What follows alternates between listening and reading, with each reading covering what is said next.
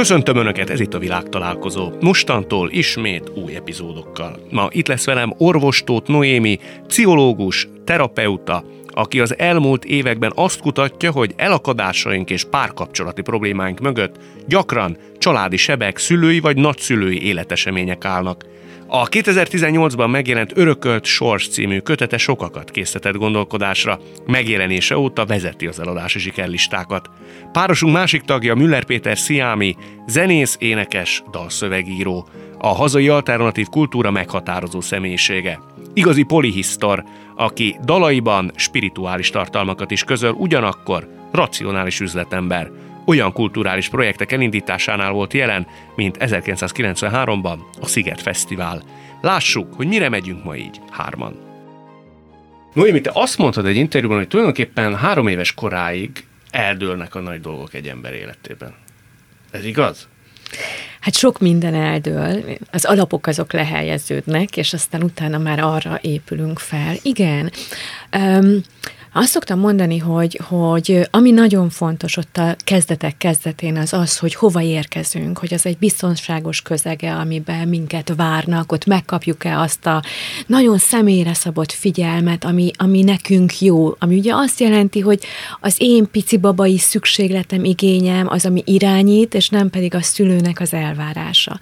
És hogyha van egy ilyen áldott állapot, akkor, akkor olyan jó lesz az indulás, és akkor az ember olyan, olyan biztonságban érzi magát a világban. Míg hogyha ez elmarad, akkor mindig van egy olyan kételj, hogy kellek, nem kellek, szeretnek, nem szeretnek, jó itt nekem, vagy sem. És akkor nagyon sok energia fordítódik arra, hogy ezeket a kételyeket valahogy az ember megdolgozza magában. Péter, te megkaptad ezt a biztonságérzetet? Ugye azt mondta Noémi, hogy három éves koráig nagyon sok minden eldől az embernek. Nekem az első ilyen robosztusabb élményem az az volt, hogy talán másfél éves lettem, és a kiságyam az ott volt egy nagy szekrény mellett, és eldőlt a nagy szekrény. És ez volt talán az egyetlen ilyen durva élmény. Arrébb akarták vinni, és fölborult, és álltam, és néztem. A viccet félretéve, ez nálunk egy nagyon-nagyon komplex dolog, mert ha megnézem a papírformát, minek kellett volna következnie abból, ahova és amikor én születtem, akkor az, kellett, az kellene, hogy kijöjjön, hogy nem kaptam meg. De ennek az ellenkezője az igaz. Miért, nem, miért kellett volna következzen, hogy nem kaptad meg? Hát nem kaptad a, volna meg. Nézd, a legközhelyesebb elem ebben az, hogy, hogy csonka család. Tehát nem volt apukám, amikor megszülettem. Az egy speciális helyzet volt, mondjuk-e két mondatban? Hogy... Az annyiban nem lehet, mert itt négy szereplő van, és mindvégig mondom, az nyolcvan. Tehát nagyon lerövidítve, az édesanyám férjnél volt, amikor én születtem, pontosabban még nem váltak el, de én nem a papíron meglevő férjétől születtem, viszont az egy olyan rendes ember volt, hogy a nevére születhettem, uh-huh. Őt Véggyörgynek hívták, tehát én Véggyörgy Péterként születtem, Véggyörgy költő műfordító volt a papíron az apukám, és én úgy is tudtam, hogy ők egyszerűen elvált szülő, szüleim nekem. Ez nyilván egy, egy erős mínusz, amivel elindul egy gyerek, bár mostában különösen nem ritka. A másik az az volt, hogy férfi kép se nagyon volt a családban, anyukám öccse gyakran volt ott, és ő volt az a apaszerűség, szegény, most, most fogjuk temetni. Nagyon szerettem. De egy nagyon, nagyon szavak nélkül is nagyon szeretetteli női közeg vett körül. Tehát az anyukám, aki nagyon keményen melózott, keveset volt ott, hogy egyáltalán el tudjon tartani bennünket, a nagymamám és a nagymamám testvére, meg ideig még a, a dédi is. Tehát ez volt a, a szoba, ahol voltam, hogy ott, ott mindig az volt az átjáróház is, meg a dédi is ott volt. Ugyanakkor azt mondja Noémi, hogy kialakulhat egy olyan a gyerekben, hogy nem kellek. És amikor egy ilyen speciális helyzet áll elő, és csonka családba születik, ő úgy tudja, hogy az ő apukája még a születése előtt lelépett, az okozhat benne olyasfajta tudatot, de majd Noémi kijavít, ha rossz helyen gondolkodom, hogy hogy ez kétségeket ébreszt benne a jövőre nézve, nem? Formál logikailag ez kellene, hogy kialakuljon. De most mondta Péter, hogy olyan rendes ember volt ez a, az a férje az anyukájának, hogy ő, a, a nevére vett téged, szóval, hogy ezért az, e, tudod, a serpenyőnek az egyik részében van az, hogy felbomlik uh-huh. egy házasság, és mondjuk a gyerek nem attól az apukától van, akit ő annak hisz. De a másik oldalon ott van, hogy de hát ez egy rendes ember volt, és olyan szerető női közeg vett körbe. Szóval, hogy, hogy ez a lényeg, hogy a mínusz mellett van-e plusz? Volt egy szeretet egyensúly, és uh-huh. szerintem az egyensúly a kulcsa ennek igen. az egésznek, mert hogyha te úgy nősz föl, hogy túl vagy babusgatva, túl vagy szeretve, és soha még egy szekrény se dől el, akkor az, az alap törvényt nem teljesíted, ami szerintem a, a Noéminak is a tudatos kiinduló pontja, ez a Gnóthi Szeauton, ami a Delfói Jósda főfelirata, hogy és nem is értem emberek, miért kérdezik, hogy mi az élet értelme, mert ez az élet értelme, hogy ismerd meg önmagad, vagy azért csöppentél ide. Nyilván ennek útjai vannak. A lényeg az az, amit a Noémi elmondott egyszer, azt én, azt én megnéztem, mikor arról beszélsz, hogy, hogy most úgy elkezdett csapkodni körülötted az élet, de valahol a forgószél közepében a tengely az nyugalomban van. És valami lesz magamtól, én megéltem. Ezt, én ezt körülbelül ezt szívom sorsnak, hogy, uh-huh. hogy ma, most ne haragudj, hogy hát, lehetne egy ilyen kérdez fel, de most hagyj kérdezzek én. Sőt, nyugodtan. Mert ugye láttam a könyvedet, meg hát erről most nagyjából mindenki tud. Ugye az a cím, hogy Örökölt Sors. És akkor az piszkál engem, hogy megkérdezem, hogy szerinted mi az, hogy sors? Uh-huh. Ez, ez a fő kérdés szerintem. A sors az a történet, amin végigmegyünk. Azok az élmények, amiket megélünk, megtapasztalunk. És a nagy kérdés ezzel kapcsolatosan az, hogy mi az, amiben van egy ilyen determinisztikus szál, és hol van az, amikor én már tudok dönteni, hogy ebben az írásban ki ki vezeti a tollat, hogy az valaki más, vagy egy ideig valaki más, és egy idő után pedig én át tudom venni az irányítást, és ha keretek között is, de mégis ezeket a kereteket tudom tágítani, vagy be tudom járni, ami ott rendelkezésemre áll tér. Valami ilyesmi van az én fejemben. Én képekben gondolkodom általában, És, és azért olyan nehéz megfogalmazni, mert kellene olyan jó szavakat találni arra, hogy mi az, hogy sors, de hogy, hogy inkább ilyen, ilyen megélésszerű valamikről gondolkodom én, amikor sorsról gondolkodom. Figyelj, szerintem erről mi napestig tudnánk beszélgetni, mert ez a központi kategóriája az egész gondolkodásomnak, meg értékrendemnek nagyon régóta. Tehát olyannyira, hogy Én, hát én filmrendező szakon végeztem, és a televízióban csináltam egy sorozatot, aminek az volt a címe, hogy a sors. És ezt kerestem, hogy kinek mi a sors felfogása, nagyon nagy variáció száma van ennek a történelemben, és az egyéneknél is különbözik, vagy tudatosan állítanak erről valamit, vagy megélik. De az biztos, hogy ugye az egyik, amit te mondasz, tehát a determináltság, és akkor azt mondják, hogy a végzet. Tehát ez lenne az egyik közelítő szinonimája a sorsnak, és hogyha a drámákat nézzük, különösen a tragédiákat, akkor olyan, mintha. A másik meg, hogy véletlen. Tehát ez a, ez a egyébként, amiből ez a ragad meg a mát szemlélet is következik, ez mondják, hogy bármikor a fejemre esett egy korhat erkély, tehát mi a francért nagy kanállal ne egyen meg gyorsan azt, ami elém van rakva, vagy szerezzem meg. És én pedig kezdettől fogva egész más gondolok, vagy más élményem van. Én mindig azt mondtam, hogy figyeljetek ide, ha van sors, beszélünk erről, akkor az egy játékos társ. Uh-huh. Tehát, hogy, hogy vagyok, vagyok én valamilyen, szeretném megismerni magamat, azt úgy lehet csak, hogy a másikat is megismerem, mert az ő tükrében tudom csak megismerni, hogy hiába ülök egy bilin kiskorom óta, és nem állok föl hetven évig, attól nem ismerem meg magamat. Uh-huh. Ez a hiába füröztöd önmagadban? Csak másban. De hogy, hogy valamiért nekem az az élményem, és nagyon sok rokon gondolatunk van, tehát én picit azért utánad néztem, nem volt rendesen időm, meg nem olvastam el a könyvet alaposan, de tudom, hogy, hogy gondolkodom. Tehát, hogy az volt az alapélményem, hogy egyrészt én nem csinálok semmit, csak azt, ami történik velem. Tehát azt tekintem sorsnak, és vagy Azt mondta Jézus például, hogy ne állj ellent a gonosznak, engedd át magadon. Ami egy borzalmasan nehéz technika. Tehát ez mm. nagyon nehéz átengedni. Nem biztos tapasztaltad, mm. hogy valami elkezdene bántani, elkezdene és szembefeszülni vele, és ha nem jut eszedbe, hogy ez nem éri meg, akkor, ja, akkor beleszakadsz. Biztos, tudod, miről beszél. Hány, hány emberrel találkoztál, akinek szerintem ez a, az alap dilemmája meg egy terápiában. De hogy...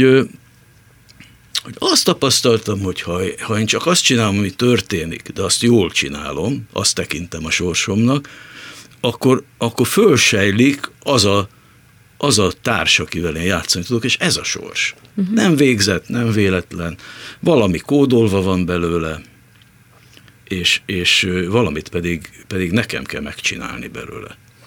És tudod, mi jut még eszembe, hogy az, ami történik, hogy arra is ö, olyan sokféle oldalról rá lehet nézni, hát ugye, mint a színpadon, hogy elkezdeni körbejárni, hiszen nagyon sokszor tapasztalom azt, hogy a, az elakadás az pont abból van, hogy valami történik, és akkor az ember azt mondja, hogy ez ez, és pont. És közben, hogyha elkezdesz kimozogni abból a bemerevedett pozícióból, amiből általában szoktál az életedre ránézni, hogy mert engem most becsaptak, mert engem most megcsaltak, mert engem most megbántottak, mert engem most valami, azt mondod, hogy aha, biztos, nézzük már meg innen, onnan, amonnan, akkor az a történet, az az valahogy elkezd kibomlani. És nem csak a történet bomlik ki, hanem benned is annyi érzés, És, és hogy már nem csak a megbántottság van, a sértettség, a nem tudom, tehát hogy ezek a egy valami érzés, hanem elkezd minden így változni, és ez az igazi önismeret, amikor megyek egyre mélyebbre, mélyebbre, mélyebbre, és ezeket a rétegeket szedem szét, és akkor azt hiszem, hogy az az igazi, amikor már így el tudom engedni ezeket az egymondatos történetleírásokat. Neked nagyon nagy felismeréssel járt az, amikor ilyen önismereti úton tulajdonképpen búcsút mondhattál a szorongásaidnak, ugye? Igen. Az minek volt köszönhető? Az érettségnek volt köszönhető, a jó terapeutának volt köszönhető, a megfelelő időpontban való találkozásnak volt köszönhető? Min, ez minden együtt kell, hogy, hogy valahogy így, nem tudom, így beterelődjön egy ilyen katartikus állapotba az ember. Itt De ez minden... katartikus volt neked? Nekem igen, igen, nekem igen. Én emlékszem a mai napig, ahogy én kinyitom a, a, azt a nagy kaput, és kilépek a, a terapeutának a, a, a, az épületéből. Igen, igen. Tehát hogy az, a, a, most is megvan itt a, a lábamban, én nagyon kinesztetikus is vagyok, hogy érzem, hogy a, a történéseket a testemben, és az, az, az katar, katarzis volt. És azt el lehet mondani, csak úgy részleteiben, hogy az mivel volt kapcsolatos, hogy mi volt az a kép, amit téged megvilágosított, avagy felszabadított? Te képzeld el, hogy ez, ez, ez nagyon ritkán ilyen, hogy na én ott láttam a nem tudom én nagyanyámat kisgyerekként, aki szenved, és én rájöttem, hogy én mennyire kapcsolódom ahhoz a szenvedéshez. Ez ritkán ilyen. Ez nem ennyire exakt. Én annyit éltem meg ott, és akkor nem tudom, azt hiszem erről beszélsz, talán erről egyszer nyilatkoztam, hogy, hogy egy, egy egy ilyen ö, imaginációban, amikor ugye módosult tudatállapotban elképzelsz valamit, és én addig is ugye én azt gondoltam, hogy én ezt ilyen jól csinálom, én tényleg benne vagyok mélyen ebben az állapotban, és akkor egyszer csak az egyik alkalommal már nem volt homályos a kép. Uh-huh. De én csak akkor tudtam, hogy az korábban homályos volt, amikor ez a, ez a kifélesedés megtörtént, és akkor azt éreztem, hogy valami lement rólam. És akkor jöttem rá, hogy Jézusom, hát én mindig egy ilyen alapszorongásban éltem az életemet. És pont tegnap mondta egy páciensem, akivel egy héttel előtte volt egy nagyon mély beszélgetésünk, és ott valami történt, és tegnap, amikor visszacsatoltunk, azt mondja, hogy nem tudom, mi van, de most jövök rá, hogy eddig az életemet egy ilyen fűzőbe szorítva éltem. És most, minthogyha ez így hú, lebomlott volna rólam, és kapok levegőt, és most kezdtem el azt érezni, hogy létezik az a valami, amit úgy hívunk, hogy én. Hm. Hát ezt nem tudod. De te szorongtál? Hát, mint később kiderült, igen. De no, te tudtad, hogy szorong? Nem, hát pont ez volt a lényeg. Csak azt érezted, hogy nekem az nem volt egy ilyen, nem, én még, még, még csak az se. Az se. Én, én kerestem a helyemet az életben, történtek velem dolgok, azokra próbáltam reagálni, de az, hogy én egyébként szorongok, és hogy az mit jelent, tehát hogy folyamatosan van a lábam alatt egy ilyen, ilyen mini földrengések vannak alattam, ami olyan kicsit ugyan bizonytalanná tesz, ezt utólag láttam. Hát hányszor van olyan, hogy az ember így retrospektív jön rá dolgokra. Hát nekem is az ilyen volt, hogy ott valami úgy kinyílt, és akkor onnantól kezdve, hogy az kinyílt, az a múlt, az már máshogy értelmeződött. Nem tudom, ez így, hogy mennyire értelmes ez így, itt nem tudom. Én értem, abszolút értem. Már Pétertől azt kérdeztem, hogy ö, három éves koráig mi történt, mi az ő meghatározó. A te esetedben ez hogy néz ki? Szerinted mi dölt el nálad három éves korodig? Mm. Nálam szerintem három éves koromig az dölt el, hogy a nagyanyámmal mi történt, mondjuk például az anyai nagymamámmal, aki kilenc éves korára elveszítette mindkét szüleit, uh-huh. és onnantól kezdve ő tizenhat éves koráig így dobálták jobbra-balra a rokonságban, és még emellett a két nagy-nagy-nagy feldolgozhatatlan veszteség élmény mellett, ami neki azért az életéből nem tudott így kiíródni, még megtörtént vele az is, hogy az egyik rokon azt mondta, hogy akkor most örökbe fogadunk majd téged, és akkor mi fogunk nevelni, majd amikor ő ennek már megörült, akkor mondták neki, hogy ne haragudj, mégsem téged, hanem egy másik rokon kislányt fogunk magunkhoz venni. Tehát az elutasítottság, a, a, a szeretetnek az elvesztése, az nagyon mélyen. Benne ez mit okozott? Hol lehetett ez benned tetten érni? Hát ugye jött az anyukám, aki ő már a harmadik gyereke volt a nagymamámnak, uh-huh. addigra már két babát is elveszített, és hogy az ő felnövekedésében volt egy ilyen alapbizonytalanság. És én, amikor megszülettem, én egy ilyen nagyon-nagyon várt gyerekként születtem meg. Tehát az én anyai nagypapám a tündérhercegnőmnek, és tudom én, tehát csodának tartott engem, hogy jaj, végre megszületett az ő unokája, és sietett haza a munkából, és a füröztéskor nekem csókolgatta a talpamat. Szóval, hogy egyrészt jött valami ilyen, ilyen érzelmi mm, vibrálás, hogy akkor most biztonságban vagyunk-e, másrészt meg egy nagyon meleg szeretet is. És hát ennek a keveréke ez a... Tudom, ki én vagyok. De amikor tündérhercegnőnek hívnak valakit, az nem jár később királylány tudatta? Jaj, nem, nem, nem, mert azért a realitással úgy korán meg szembesítettek, tehát azért voltak elvárások, ez nem az volt, hogy, tehát ez inkább egy ilyen, egy ilyen úristen, és ez a nagypapa oldaláról jött. Mm. Hogy, hogy nyilván mindenkitől jött valami más, az ő oldaláról ez jött, és, és az nekem egy, egyébként sokáig nagyon ilyen, ilyen kapaszkodó történet volt, hogy a nagyapád, hogy szaladt haza a munkából, sietett, mert tudta, hogy fürdetés, és előtte semmi nem számított neki, de szóval, hogy az embernek azért kell, hogy legyen egy ilyen kitüntetettség élménye is. És aztán utána persze, hogyha csak az van, és általában ugye az jelenti a problémát, hogyha ez a kitüntetettség élmény, ez valami feltételhez kapcsolódik. Azért szeretünk, azért vagy kitüntetett és tündérhercegnő, mert olyan, nem tudom én, gödrös a kis mosolyod. És ha nem gödrös, akkor már annyira nem. Uh-huh. Tehát, hogy ez ilyen feltétel nélküliség volt, miközben máshonnan megjöttek a feltételek, és akkor így megint az az egyensúly, ugye, ami, ami fontos. Péter, te soha nem haragudtál azért anyukádra, hogy intézetbe kerültél egy rövid időre? Vagy az másfél év is volt? Na, nem volt az olyan rövid idő, az mennyi idő volt? Másfél év volt, nem haragudtam egyáltalán, tehát nem is tudtam, hogy mekkora bajban van, mert nagyon megrendült az egészség, és nem volt, akire bízom, a nagymamám is beteg volt, és én nem őre haragudtam, hanem egy udvarlójára, aki később igen magas posztra jutott a magyar pszichológiába, ezért nem mondok nevet. De vadul udvarolt neki, és amikor látta, hogy engem nincs hova rakni, akkor azt mondta, hogy ő egy ilyen, ahogy leírta, egy ilyen svájci típusú internátusban lesz orvos. És hogy, hogy mi lenne, hogyha én egy időre oda mennék, és akkor majd figyel rám, meg szeret meg. És akkor én, én oda mentem, mert nem nagyon volt más választás. Ezt úgy hívták, hogy hetes iskola, de hát én nagyon keveset voltam hétvégén is otthon a körülmények miatt, és a csávó meg nem jött oda dolgozni. Oh. Tehát ebből én ráharagudtam egy kicsit. Aztán később levertem rajta, mert, mint mondtam, komoly hivatalt szerzett a magyar pszichológiában. Mi volt a bosszúd? Nem bosszú volt, egy ké. Azt mondtam, fölhívtam őt negyven év után, vagy harminc után, és mondtam, hogy figyelj ide, hogy nekem van nálad egy bónuszom, és hogy mi az, és hogy hát a basszusgitárosunkat el akarják vinni katonának, és hogy nem lehetne valamit csinálni. És a basszusgitárosunk akkor befeküdt a pszichiátriára, és kapott egy flapnit, és akkor nem, nem kellett katonának. És így egál. Szóval happy hand. Igen. Jó, viszont, de ez se harag volt, tehát félre ne érts. De ha jól értem, akkor anyukádnak akkor anyagi és munkahelyi problémái voltak? Tehát effektíven nem, nem tudta... Nem, nem, egészségügyi problémái. Egészségügyi problémái volt, értem. Igen, hogy... pénz az nálunk soha nem számított. Nem is volt, meg nem is számít. Hogy nézett ki akkor az élet?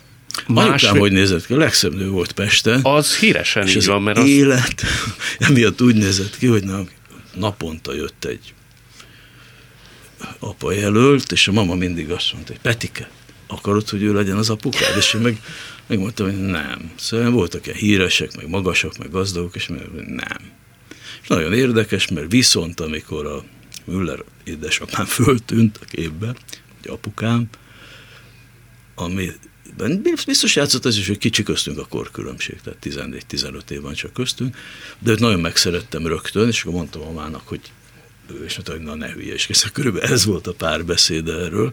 Tehát egészen, egészen tizenegy éves koromig ez, ez valószínűtlen volt, és el kellett engedjem. És amikor az intézetben a betegszobára, gyengérkedőre igyekeztem mindig elvergődni, és voltak trükkök, mert ették krétát, fölment a lázad, pár nap gyengérkedő, és akkor oda jött be a A nővérke, és mondta, hogy nagyon jó hírem van, Petike, haza fogsz költözni, mert édesanyád férjhez megy.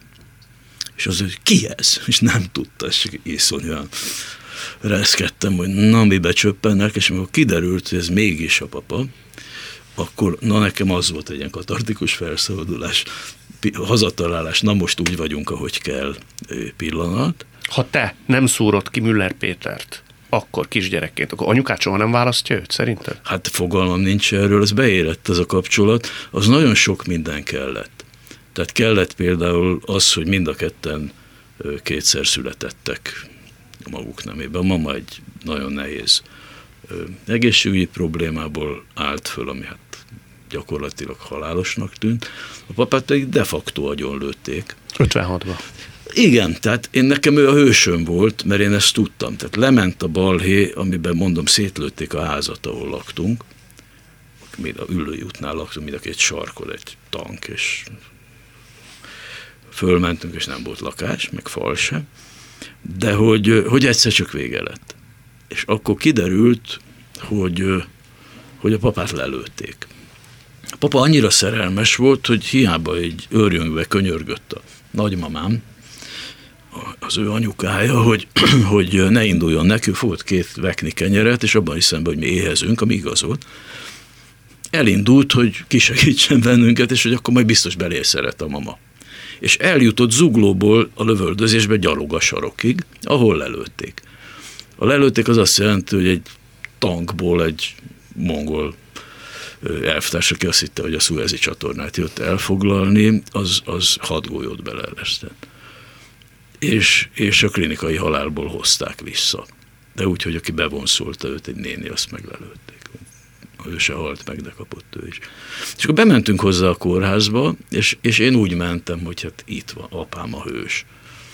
És ott feküdt begipszelve, mint a Stan és Pan filmben, tudod, a kövér ilyen nyakig gipszben, föl, darúval fölemelve a lába, és azt hittem, hogy most a mama akkor ráborul, és örök hűséget fogad, és iszonyan letolta, és az volt, hogy én ez a marhához soha. Tehát ez szeretettel, de hogy ne, ezt nem. Fiatalabb a, a anyukámnál a papa hat évvel, tehát mondd, hogy ő húsz éves volt. Én, és én meg már ott voltam, mint a mama gyereke, szóval ez, ez, egy, ez egy elég különös, nagy, furcsa szerelem volt. És ehhez képest, hogy egyszer csak kiderült, hogy mégis hozzáment a mama, aminek nagy története van, meg nyilván oka, hogy, hogy, hogy tisztult ez mégis idáig, akkor én, én nagyon boldog lettem, és onnantól kezdve, és itt itt azért nekem nagy kérdéseim vannak ezzel, a, milyen súlya van annak, amit hozol, és milyen súlya van az előző generációknak, és annak van-e súlya. Mert lehet, hogy ez még mélyebb. Hmm. Tehát itt nem csak annyi a kérdés, hogy inkarnációban, vagy reinkarnáció, vagy öröklődés, mert fene tudja, nem, van, amit nem tudunk, és hogy jó elmerengeni rajta. Egyszer egy teológus mondta azt, hogy aha, volt egy vita arról, hogy teremtés, és hogy az eleve elrendelés, és akkor a Jóisten, hogyha így teremtette, akkor miért, miért is ilyen ez a világ, és azt mondta, hogy egy idő után, hogy álljunk le, mert mi egy véges elmével próbáljuk a végtelent felfogni. Hogy beszélgetni lehet, de ahhoz, hogy jókat beszélgessünk szerintem ilyen témáról, ahhoz kell, hogy megengedjük magunknak és egymásnak, hogy igazából kérdéseket tudunk feltenni, de hogy, hogy közben, miközben a kérdéseket tesszük fel, elfogadjuk azt, hogy azokat a nagy válaszokat, a nagy igazságokat, meg ő valahol ott fent, tehát hogy rajtunk túl van ezen a háromszögön túl van valami. És akkor itt mi itt, mi itt filozófálhatunk azon, hogy akkor sors, meg mennyire érzékeny a dé en es, meg mi van benne. Megbeszélhetünk arról, hogy magzati programozás, amit már jobban úgy meg tudok mondani, hogy az édesanyának minden egyes érzelme az hatással van a magzatnak a fejlődésére, és az már hatással van az ő idegrendszeri struktúrájának a fejlődésére, és az már hatással van az ő kis sejtjeire is arra, hogy ő majd mondjuk stresszre nagy valószínűséggel hogy fog reagálni. Na, de még annyi minden történik. Jó, hát meg az is van szerintem, mert most marha komolyak vagyunk. Tehát majd mindjárt az olyan, mint, olyan, mint a másfél tudós ülne. De hát az, az, az nagyon fontos, amit most mondok, és félre ne értse senki, nem, soha nem voltam függő, bár kipróbáltam ezt, azt álszent nem akarok lenni, hogyha te Amsterdamban laksz egy nagyon kedves, de junkie lányjal, akkor néha egy spangliba beleszívsz, senki nem hal bele. De az, hogy mi kell ahhoz, hogy közelebb jussunk, ott azért nem árt, ha nem vagyunk ilyen vérkomolyak mindig, tehát nyugodtan hajszolj bele minket valami köznapi marhaságba, és hogyha van rá indítatásod, mert, mert azt gondolom, hogy néha azt se árt, hogy még lassan eliszogatunk két viszkit, és egy picit máshonnan látjuk a dolgokat, mert az emberek vannak ezek visszatérő érzései, vagy élményei, hogy hogy vannak módosult tudatállapotok, ugye anélkül, hogy te tudatmódosítókat szednél. Hát te azt mondtad, hát, hogy... Sőt. sőt. Na. Te azt mondtad, hogy te tulajdonképpen gyerekkorod óta alfába töltöd az életedet. Igen, igen, engem leküldtek. Hát ez Alaegerszeg mellett egy kis faluban éltem, és ott voltak ilyen viccelődő alkoholisták, és akkor volt az alfa diszkont, amit most már ki lehet ejteni szánkon, hiszen már ugye az nincsen, és akkor volt egy José Silva nevű népszerű, hát ilyen ezotérikus pszichológiával foglalkozó szerző, és ez a faluban nálunk úgy hangzott, hogy na, menjél le alfába, az José Silvát. Tehát igen, nekem az, az egy alapélményem, és ez nem, szóval se azt nem jelenti, hogy én különleges vagyok, se azt, hogy ez valamilyen ilyen hivalkodás lenne, hogy a művészethez, vagy az ihlethez különös közöm, mert szerintem mindenkinek. Tehát minden gyereknek. Ez egyfajta is. Béke, vagy egy harmóniának a, az állapota? Te arra gondolsz? Szerintem ez az, amit én nem tudok finomabban mondani, mint hogy én soha nem születtem meg ide teljesen. Uh-huh. És hol vagy félig?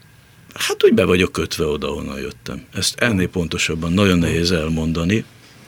Tehát pláne úgy, hogy hát a, a édesapámnak én vagyok a szerkesztője, tehát nagyon alaposan olvasom a könyveit, és volt egy könyv, aminek az a cím, hogy Aranyfonál, és az egész erről szól, tehát tessék elolvasni, ő szebben és, és szofisztikáltabban és részletesebben elmondta, de az biztos, hogyha kérdezed, mi az alapélményem, nekem az az alapélményem, hogy három éves koromban már verset írtam, négy éves koromban tudtam írni, kibingiztem a könyvespolcról. És ez úgy történt, és a mai napig, ha lehet, úgy történik, hogy valamilyen belső saját ritmusomra ráhangolódtam. Mm. Tehát vagy a szívverésemet mm. kaptam rajta, hogy arra írok verset, vagy a lélegzetem, vagy a, a lépéseim ritmusára. Nem arról van szó, hogy egy fiatal ember, de mondhatnám azt, hogy kisfiú, hát öt évesen te kisfiú voltál, lehet, hogy nincsenek barátai, és ezért menekül inkább a versekhez. Nem? Lehet, de voltak. Voltak? Ezen kívül nem nagyon kerestem. Tehát én nem menekültem, én nagyon boldog voltam De belül én nem voltam egyedül soha. Uh-huh. Belül? De amúgy társaságéletet csibészkedni gyerekekkel, az neked megadatott? Ott is a papa volt az igazi fordulat, tehát odáig én nem zárkózott voltam, hanem nagyon jól el voltam magammal. Ez itt továbbra is a Világtalálkozó orvos Tóth Noémivel és Müller Péter Sziámival. Én tudtam, hogy ö, pszichológus szeretnék lenni. Um, Bocs, de mióta? Nagyon régóta. Uh-huh. Én mindig így figyeltem az embereket, az én szüleim ilyen nagyon nagy társasági életet uh-huh. éltek, és hát abban a társasági életben azért ott szövődtek mindenféle kapcsolatok, és azt úgy gyerekként, ugye minket mindig vittek magukkal, ez a hetvenes évekről beszélünk, és a gyereket akkor úgy, úgy, úgy mostában azt látom, hogy a gyerek igényei, elképzelt szükségletei irányítanak, akkor pedig a szülők élték az életüket, és mi mentünk. Névnapra, bulira, ide-oda, esküvőkre, akármire. És akkor én figyeltem az embereket, és láttam ezeket az összekacsintásokat, összenézéseket. Már hogy nő és férfi hát, köz? Hogy ott igen. igen. Szövődik ez Szövődik, az. Szövődik ez az. De láttam. Hány évesen szúrtad ezt ki? Szerintem ilyen, ilyen négy-öt évesen. évesen. Már láttad, hogy Manci néni és Ernő bácsi közt valami alakul? És nem csak a szerelmeket, hanem a feszültségeket uh-huh. is, tehát mondjuk szülő-gyerek között uh-huh. vagy. Tehát, hogy így valahogy így letapogattam ezeket az érzéseket. És aztán az én anyukámnak volt egy nagyon jó barátnője, akivel együtt nőtt fel, és ő kiment Németországba, férhez ment egy, egy pszichológushoz. És akkor néha, hogyha adatott, akkor mi meglátogattuk őket, és akkor hát ő persze beszélt, ugye kérdezték őt, és akkor mesélt az eseteiről, és emlékszem, hogy én ilyen tizenegy-két éves koromtól ott ültem a lábánál, és hallgattam az ő eseteit. És én felnéztem így a a Jóskára, a Tari Jóskának hívják, és így néztem fel rá, hogy úristen, szóval, hogy ahogy benne így összeáll a kép a másik emberről, az milyen egy különleges dolog. És akkor én tudtam, hogy én ezt szeretném csinálni, és el is döntöttem tizenhat évesen, hogy én mindenképpen pszichológiával szeretnék foglalkozni. Mi akkor éppen Németországban éltünk, mert hogy disszidáltunk, akkor így hívták, igen, nyolcvanhétben. Miért disszidáltatok? Hát apának mindig volt egy vágya a, a szabadságra, hogy ő úgy szeretné, nem, nem tudom, szóval, hogy, a, hogy a világ nagy, és akkor ezeket a kereteket így valahogy azt hiszem, hogy nagyon nehezen viselte. És szeretett volna ebben a, abban, az, a, abban, a, abban a szabadságban, amit ő oda túl a határon elképzelt, ott megmártózni, meg biztos volt az is benne, hogy ha már benne ez ott van, akkor a gyerekeinek adjon egy ilyen szabadságélményt. De ez, ez meg biztos, is adatott, hogy... vagy nem jutottatok azért de, olyan értelemben hát, a szabadságig? De, megadatott, mert három évig ott éltünk kint, és én azt soha nem felejtem el, hogy az milyen szabadság volt, amikor én rájöttem arra, hogy az az autoritás, ami itt működött minden szintjén a társadalomnak, az kint Németországban nem úgy működik. Hogyha engem behívat az igazgató, akkor nem, a, nem leszít, számon kér, nem tudom, hát itt Magyarországon csak akkor hívtak így a nyolcvanas években az igazgatói irodába, amikor, nem tudom, intőt kaptál, vagy valami olyan nagy, nagyon rossz dolgot. Engem soha, mert én azért így szabálykövető voltam, és amikor ott így behívtak, akkor én elájultam, hogy úristen, mit követtem el? És akkor mondta, hogy hát, hogy vagy? Miben tudunk segíteni így a beilleszkedésben, és az azért, na... Az, az hogy micsoda különbség. Hú, igen. És azt így nagyon elraktároztam magamban, hogy lehet így is, hogy a másiktól nem félek. És mikor jöttetek vissza a rendszerváltás? kilencvenben, kilencvenben. Rögtön a, a választások éjszakáján az én apukám hallgatta a rádiónak a híradását, és amikor megvolt, hogy itt rendszerváltás lesz, ő azon nyomban beült az autóba, ott éjszaka, vagy hajnalban, az öcsémmel, és akkor ők hazajöttek, és akkor mi rá egy-két hétre ö, követtük őket ilyen nagy vakmerőséggel. De akkor adódott volna a lehetőség, hogy rögtön pszichológiára jelentkezzel? Adódott volna a lehetőség, és akkor ő elindított egy vállalkozást, ugye nekem még le kellett érettségizni, mert ott éveket én ott két évet elveszítettem, tehát húsz évesen érettségiztem, és akkor én ezt így forszíroztam, hogy mm, azért ez engem nagyon érdekelne. Én ezt szeretném csinálni, és ő pedig mondta, hogy de hát én itt csinálom a vállalkozást, és én abban gondolkodom, hogy családi vállalkozás, és hát ezt kellene, hogy te majd átvedd. És akkor én hát így nyilván megfelelési kényszerből az, meg, meg, meg van bennem egy olyan, olyan rész, ami, szóval, hogy én dolgoztam utána a versenyszférában is, és én ott is jól tudtam mozogni, csak az nem volt igazán a sajátom. És akkor elmentem, és akkor ilyen business schoolban tanultam mikro-makroökonomiát, és akkor dolgoztam is utána, ahogy mondom, a versenyszférában, és ott jött egy pillanat, amikor azt mondtam így huszonkilenc évesen, hogy hú, na most még van idő arra, hogy, hogy az legyek, aki igazán legbelül a lelkem mélyén vagyok, és ezt a vágyamat, ezt valahogy, ez is egy szabadságélmény volt, hogy magam mögött hagyni, ami, ami, ami nem én vagyok, ami nem komfortos. Mit hagytál te ott? Jó fizetőállást, kocsit, Ó, biztos egzisztenciát és egy igen. karrierévet? Ezt mindet. Igen? Ezt mindent. Tehát neked tulajdonképp... nagyon-nagyon jó pozícióban voltam, és nagyon jó fizetésem volt, és, és elismertek engem, és igen, lett volna ott nekem egy karrierívem, de, de ne, egy percig nem bántam meg. Ezt tudod, így leveszed magadról azt a ruhát, ami nem kényelmes, és azt mondod, hogy amikor a kis kosztümből én át vettem a farmert és a hátizsákot, és mentem az egyetemre, az egyébként nálam tíz évvel fiatalabbak közé. Én ott nem szorongtam, nem feszengtem, én azt éreztem, hogy én ezt tudom, hogy, hogy nekem itt van a helyem. És apukád mit szólt? Addigra már belátta, hogy, hogy, hogy jó. Tehát, hogy ő nem kényszer, az nem kényszer volt, az egy ilyen, egy ilyen felajánlás volt, egy ilyen út, lehetőség volt, hogy te szerintem ezt csináld. Um, De hogy azért engem úgy hagytak szabadnak lenni ebből a szempontból, hogy bukdácsoljál, aztán találd meg, és aztán igazából nem. Tehát ott már támogattak, amikor látták ezt, hogy itt bekattant, akkor már támogattak. És te tulajdonképpen mibe bíztál? A tehetségedben, az álmaidban, a talpra esettségedben, a biztosítéletedben, a szerencsédben, mert azért huszonkilenc évesen karriert váltani úgy, hogy gyakorlatilag a nulláról kezdem el igen, hát azt felépíteni, abszolút, azért az jár rizikóval, nem? Nem is volt kételj bennem. Hát attól nem féltél, hogy eltelik egy év, és bekopogtatsz a vállalathoz, hogy gyerekek jönnék vissza, mert ez... Nem. Nem? Nem, nem, nem, nem, nem, nem. Tehát nem tudom... Nem tudom, azt tudtam, hogy én rajta vagyok mostantól az utamon. Nincs kérdés. Igen, de ha az az út egyszeribe jelez, hogy nem szeretne rajta látni téged, olyan is van, egyirányú érdeklődés valami irányába. Menet közben derül ki, hogy ez az út nem nekem termet. De én tudtam, hogy van hallásom, tudod, tehát az, amikor úgy hegedülsz, és nincs hallásod. Bent de Noémi, azok is azt hiszik, akik jelentkeztek a különböző tehetségkutató. Igen, ezzel el kéne gondolkodnom. Nem tudom, szerintem benne, az elhívás az olyan, hogy ott nincs kételj, nem? Uh-huh. Bár, ugye ez az eredeti eh, idézem, hogy szólts, igen, sokan igen. vannak az elhivatottak, de kevesen a kiválasztottak. Igen. Hát, valószínűleg, figyelj, nem ha tudom. Most ne, ne haragudj, hogyha van még, amerre befejezd, akkor fejezd be, nem akarok nem. közbevágni. Mert hát nekem az jutott eszembe, hogy azért engem nem ez érdekel. Hát nem az érdekel, hogy kinek mennyire van hallása. Soha nem érdekelt.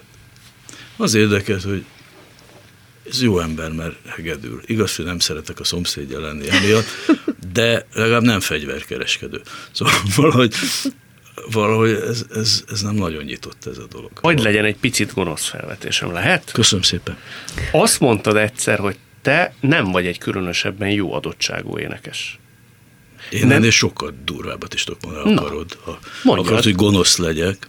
Mondjad. Tehát ez úgy nézett ki, hogy, és most egy zárójel, tehát engem mindig az érdekelt, amiben nem voltam igazán, hogy avval szerettem foglalkozni. Amint eljutottam valami ilyesmibe oda, hogy az igazán sikeres volt, akkor kiugrottam mindig. Tehát ez valami bizonyítási vágy, nem? Bebizonyítani? Nem, hogy... nem, kényelmesen akartam érezni magam. Ami az éneklést illeti, az úgy nézett ki, hogy én állandóan énekeltem, pici korom óta, de azok nem európai dallamok voltak. Tehát nagyon hamiskásak voltak mindig. A, arra se figyeltem, hogy a hangomat képezzem valamilyen, én nem szerettem különösebben a saját hangomat hallani, de nem is utáltam. De te színpadon voltál hamis? Ö, nem. Nem? Nem, nem. Rossz voltam. Tehát, hogy, hogy, az mit jelent? Az, hát, hogy nem úgy énekeltem, ahogy azt gondoltam, hogy énekelni kéne. Tehát ez egy sok éves közelítés volt. Egyszerűen azért, mert mire én színpadi szituációba kerültem, én harminc éves voltam, és az volt a közhely, hogy nekem közöm nincs a zenéhöz. Nagyon teljesen véletlenül elhívtak szövegírónak egy zenekarhoz, és kiderült, hogy az énekes nem tudja megtanulni rövid idő alatt a szövegeket. Mondta, hogy énekeld el te, mondtam, hogy én nem tudok énekelni, mondta, hogy a rock and rollban az nem fontos.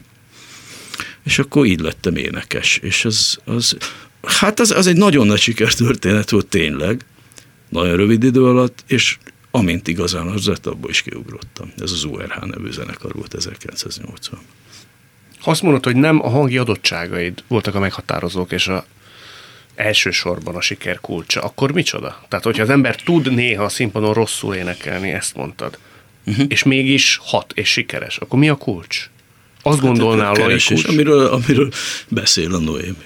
Hát az úta, úta fontos, az, az önismeret útja fontos, és azt gondolom, hogy bilinülve, magadat olvasgatva nem igen fogsz eljutni az önismerethöz, de kipróbálva azt, hogy nem voltam szorongó, hanem az az érzésem volt, hogy itt most nagyon össze kell kapnom magam, és ebből jött egy ilyen fajta fene tudja karizmaszerűség, hogy ott, ott az, az egy olyan tétre menő életveszélyes játék, hogy ott áll már egy csomó ember, és hogyha ha rossz vagyok, akkor baj van.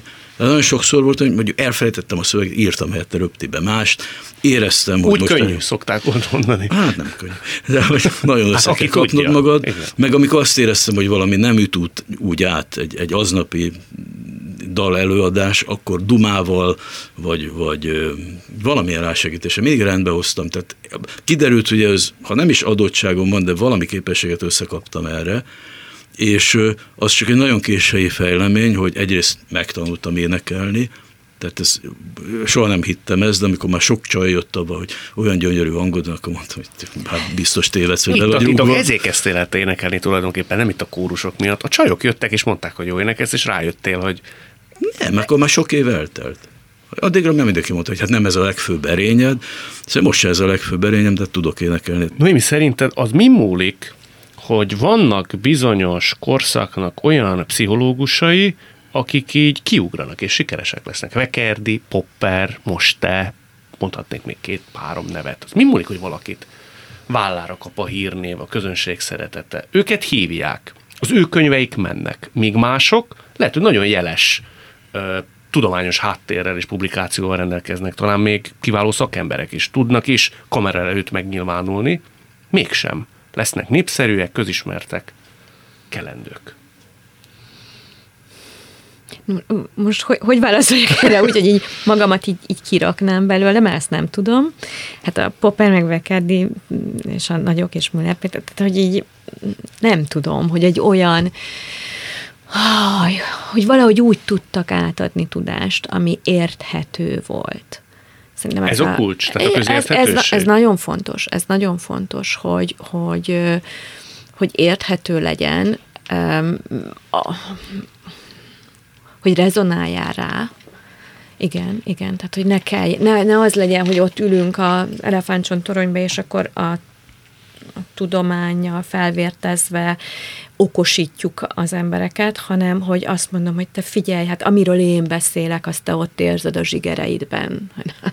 Azt te ott sírod azokat a könnyeket, ott vergődsz, ott izzadsz abban, a, abban az ágyneműben, ab, ab, ott vagy abban a szenvedésben, és én erről beszélek, én csak lefordítom, hogy egyébként mi történik benned vegetatív szinten, mi történik kapcsolati szinten, érthetővé teszem azt, amit te, te kínlódsz éppen. Szerintem ez a, ez a lényeg. Te gondolkodtál azon, hogy a te sikerednek kulcs az mi lehetett, ha már így elsasszéztál a kérdés elől? Hát biztos, hogy ez az érthetőség is, az, a, az, hogy egy tágabb kontextusban mertem tenni azt, ami az egyénnel történik, és azt mertem mondani, hogy állj meg, mert nem csak rólad van szó, hogy a szülő felé, a múlt felé úgy mertem kinyitni a, a kaput, hogy, hogy, hogy nem vádolva, hogy mert az anyád, mert a nagyanyád, hanem úgy tálalva, hogy nézd rá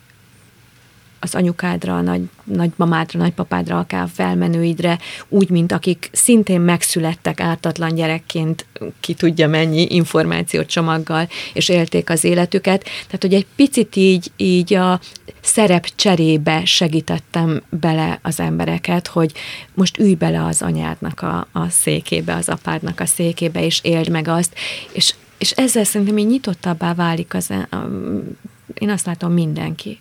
És hogy így családokba kezdtek feloldódni olyan olyan betokozódott ilyen kapcsolatok, meg érzések, ami, ami nem tudom, átszellőztette ugye a, a, az ő életüket, és azt szerintem ez nem tudom. Így összeakad a nyelvemen, nem tudom. Mindenki vágyik erre, tehát valami olyanhoz mindenki, nyúltál hozzá, mindenki. Ami a legtöbb emberben mindenki. Vagy nem tisztázol. Azaz érts meg, persze. érts meg. Azt mondja, a, a, a hát az utolsó Sziámi lemeznek az volt a mottoja, azért az utolsó meghalt az a barátom, akivel azt csináltuk, és akkor nem lett többé ilyen nevű zenekar, de hogy az utolsó lemeznek azt a mottót találtam, amit a Berkeley püspök mondott, és szerintem ez a válasz minden ilyen kérdést, tehát az összesre, ami ma fölmerült. Ő azt mondja, hogy az alma íze, az nem az almában van, és nem is a szájban, hanem a találkozásban. Így. Tehát lehet valaki marha okos, lehet valaki marha finom, de hogyha nem jut el a lélekhöz, vagy nem éhes az, aki ránézel az étterre, vagy ezt pont nem szereti, akkor nem jön létre az, amit felületesen sikernek hívunk, vagy népszerűségnek. Ez a... inkább az időzítés, nem? Időzítés kérdése mindez? Hogy jókor érkezik-e valami? Van, így van. Tehát, ha én pont nem vágyom az almára, a világ legjobb almáját idehozhatják, nekem az nem fog úgy ízleni, hát hogy az, az érdeme az szerint való legyen. Az időn legyen. Is múlik. Biztos, hát de... hogy is. Hát mondjuk ugye? Lehet, hogy valakinek olyan az élet, hogy a büdös életben soha nem szereti az almát, hanem a körtét szereti, de, de így persze. Egy dologról még hogy beszéljünk, mert gondoltam, hogyha találkozunk, akkor megkérdezem tőled, te említetted Noéminek, hogy amikor a gonosz vagy a kísértés sokszor erősebb próbál lenni nálunk, akkor azt hogy győzzük le? Te azt mondtad, hogy mindenfajta kísértésnek ellen tudtál állni, a nőkkel szemben mindig védtelen voltál. Én ezt mondtam a Noémi. Nem, ezt egy korábbi, ezt egy korábbi interjúban olvastam, ezt csatolom itt hozzá. Igen, na most végeredményben mindenben benne van minden. Tehát bármelyik csücskét ragadott meg, úgy mindig azt a kis párnát fogod előhúzni, és a szerencsét akkor meg is szellőztetted. Tehát ugyanazt fejtegeti minden ember, mindenkinek megvan a manója vagy démona, attól függ, hogy milyen súlyosan éli meg, és mindenkinek megvan a szenvedélye. Tehát ugye a főbűnök közül valamelyik mindenkire. Uh-huh. És a tiéd ez volt? Hát én, én rögő görcsöt kapok, hogyha valaki azt mondja, hogy parázna. Tehát én nem paráznék, én, én halálosan élveztem azt, hogy ki... Még nem is gondoltam, hogy tényleg paráz és a para. Igen, igen, igen, értem, jó. Igen, benne van egy dalban, tehát önplágium úgy van, hogy az anyád is kevésbé parázna, érted? Tehát te nem lennél kapzsi és parázna, érted? De hogy, hogy, hogy nekem ez nem, a, nem így volt a manom, úgy volt a manom, hogy amikor én, én kamasz voltam, akkor az volt az élmény, nekem soha nem lesz csajom. Miért? Mert nem voltam teljesen, ez ugyanabban függ össze, amit, abban függ össze, amit mondtam, hogy nem teljesen születtem meg ide. Tehát én egy ilyen nagyon fehérbőrű, ugye napra nem tudtam menni, kancsal, baromi sovány, ilyen, nem tudom, el voltam én ebben az ufóval, ami voltam, és amikor először bejött az, talán mert hoztam Franciaországban, amikor megtaláltam az igazi papát, hoztam egy nagyon szép farmeröltönyt, és hogy az összes nő megnézett, meg azt elkezdtek így rám indulni. Tehát nem, nem is én mertem elkezdeni csajozni, hanem rájöttem nekem, szeretnek a lányok. Hát és ez egy olyan élmény volt, hogy ebben nagyon sokáig tobzódtam, mégpedig elég, elég ostoba beleszaladásokban, és amik utólag már ostobának tűnnek. Ezt hogy érted, hogy ostoba? Hát iszonyú szerelmes voltam állandóan, és aki megkért, ezt feleségül vettem. Igen? Igen. Vagy még meg se kellett kérni, de mondjuk, hogy csak már, ennyi. Mondjuk már jött a gyerek. Tehát nekem hat gyerekem van, volt egy első házasságom egy kamaszkori szerelemből, az nagyon hamar véget ért, hét év szerelem, három hónap házasság, és utána volt három hosszú házasságom, mindegyikből egy-egy gyerek, és, és mindegyiket, mindegyiket elrontottam. Nem, Te nem rontottad el? De persze.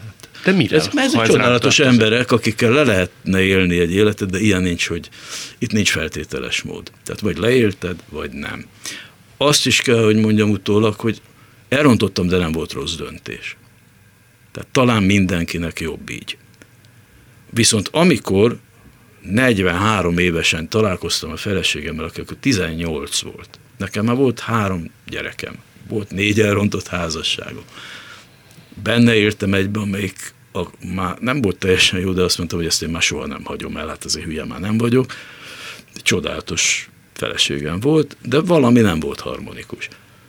És megmondtam a Nórinak, azt mondtam rögtön, hogy figyelj, egy dolog biztos, hogy nem hagyom el a feleségemet. Tehát gyenge vagyok, hülye vagyok, csúnya vagyok, de azt ne várt. És aztán egyszer csak rájöttem, hogy ez nem megy, mert ez fatális ez a találkozás, és jó. És pont amikor én már az egészről letettem, akkor belebotlottam ebbe a lányba, aki tizennyolc évesen egy érettebb és okosabb lélek volt, mint én. harminc éve érünk, egy huszonnyolc nap. Tegnap volt a huszadik házasság évforduló. Gratulálok. Köszönöm szépen, hogy megmondom neki. És akkor igazából huszonnyolc éve együtt vagyunk, van három gyerekünk, és egy mintacsalád vagyunk, ami avval van megfejelve, és akkor itt most tényleg narcisztikusnak kell lennem egy picit, mert ez az életem főműve, hogy azért mi nálunk egy karácsony, az úgy néz ki, hogy a szülőknél, hát amikor ugye beenged a Covid, a, a szülőknél egy hosszú asztalnál ott ül a kis család, a húgom a gyerkőcével, az összes volt feleségem, a legeresőt kivéve, de vele is nagyon jóban vagyunk, meg a gyerekei most vettek föl nálam lemezt éppen, de a többiek igen, tehát a gyerekek anyukája, meg a gyerekek, meg a gyerekek pasiai, meg a gyerekeknek a barátnői, meg a anyukáknak a barátaja éppen vannak, és ez a család, és ez nagyon egyben van. Tehát most is még, hát amikor tilos, azért a kertben, a húgomnál húsvétkor nagy locsolkodás volt, és mindenki ott volt. És szerintem ez így, ez így rendben van. És most, hogy leálltam a csajozással, és ezt most merem kimondani, talán először már meglehetősen később. Már nem úgy, hogy most jelen idő szerint álltál át, tehát a legutóbbi időbe. Úgy érted, hogy a mostani kapcsolatodban, nem? Mondjuk így egy kicsit eufemisztikusan. Igen. Tehát, hogy, hogy most, hogy már biztos vagyok abban, hogy ez engem nem érdekel úgy, ahogy nagyon sok évig érdekelt. Visszanézve azt mondom, hogy igen, nekem ez volt az önismeret valódi, nem kikövezett, de, de nem is valami rettenetes útja, és remélem, hogy, hogy olyan nagyon nem ártottam, vagy tettem tönkre senkit. Mert azt mondod, hogy önismereti út. Mihez jutottál közelebb magaddal kapcsolatban mindezek után? Hát először is ugye ennyi rossz, elhibázott próbálkozás után az ember gyanús lesz magának, és hm. akkor csak fölteszi ezt a kérdést, ezt miért csinálom meg, hogy igazán jó ez, vagy még mindig ugyanolyan jó ez, vagy szóval benne, nagyon, nagyon aszinkron volt az egész, mert ugye harminc évesen kezdtem belecsöppenni a rock and rollba, ami hát egy ilyen macsó csajozós életforma, turné, öltöző lányok, és hát én valahogy ebben mentem, mert jó volt, és aztán egyszer csak azt éreztem, hogy ez nem, ez nem stimmel, ez kevés. Tehát nem az a kérdés, hogy engem szeretnek-e a lányok, hanem én szeretem-e magamat. És, és nem szeretted? Akkor. De, de aztán egy ponton túl már azt mondtam, hogy elég, és ez most már inadekvát, és nem igaz. Tehát én azért az ragaszkodtam, hogy én magamhoz képest talán igaz maradjak. Akkor is, hogyha az botrány volt, vagy nem volt jó, vagy rosszul éreztem magam tőle, de hát ez, amit a hülye szóval ilyen önazonosságunk szokás mostanában hívni, azért az, az sarokkő volt nálam mindig. És hát ebből, ebből jött minden, amit, amiről eddig beszéltünk, de én igazából arra vagyok kíváncsi, hogy a Noéminél ez hogy volt. Te pasisztál? Pasizós voltál? Mm, én szerelmes típus. Az, az, én. Mindig szerelmes mindig. Volt, de mindig szerelmes mindig, volt. Mindig, mindig, mindig. Hát, és figyelj. Valóban így van, hogy, hogy azokon a kínlódásokon, szenvedéseken keresztül kerülsz igazán közel ahhoz az önmagadhoz. Mert hogy nem tudsz olyat választani, aki nem a megdolgozatlan pontodat nyomja. Illetve tudsz, csak akkor ott érzed, hogy így valami, hm, ez olyan üres, olyan unalmas, olyan nem jó.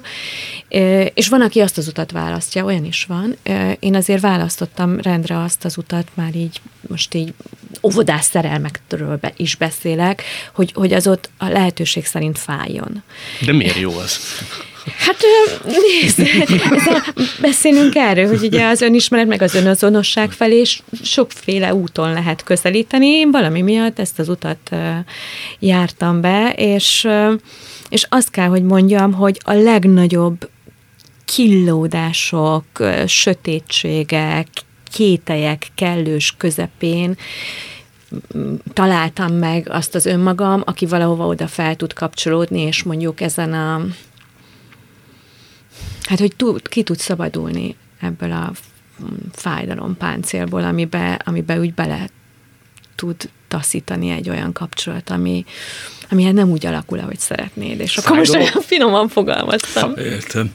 Fájdalom, páncél azért az egy, hogy mondjam, sokat mondó kifejezés. Hát mert amikor fájsz, akkor az olyan, hogy így szorít. Egy nem olyan... véd, ha nem szorít. Hát az nem véd, az ott de szorít, azért, bocsánat, nagyon röviden vágok csak közben, a legújabb dal, amit most veszünk föl a stúdióba, ez nem a Bércesi Robival készül, uh-huh. nem ez, amiről beszéltünk, hanem saját zenekarra. Ott annak az a refrénje, hogy barátom, fájdalom, barátom, félelem. Uh-huh. Na hát ezért ülünk mi most itt Úgy együtt, így? Nem? Ja. Azon gondolkozom, hogy ez elég nehéz helyzetben vagy, ugye? Mert ez a világtalálkozó, ez úgy van kitalálva, hogy nagyon különböző embereket hozol össze. Az a jó, ha végére azonosság jön létre. És szerintem összeértetek. Olyan nagyon nem vitatkoztunk. Nem, azt, hogy az nem baraszoknál, vagy szilvanek már, és nem kezdtük el dobálni egymást. Nem. Üdítős dobozokkal. Az nem baj, ha összeért a történet, valamilyen szempontból ez is volt a cél. Orvos Tóth Noémit és Müller Péter Sziámit látták, hallották. Nagyon szépen köszönöm. Köszönjük. Köszönöm, hogy itt lehettem. Világtalálkozónkat nem csak hallgathatják, de végig is nézhetik. Iménti beszélgetésünk hamarosan már látható lesz YouTube csatornámon is. A mai adás létrejöttében köszönöm Varrolik Zoltán és Rózsahegyi Gábor segítségét. Találkozunk jövő szombaton itt, a Klubrádióban. Viszont hallásra.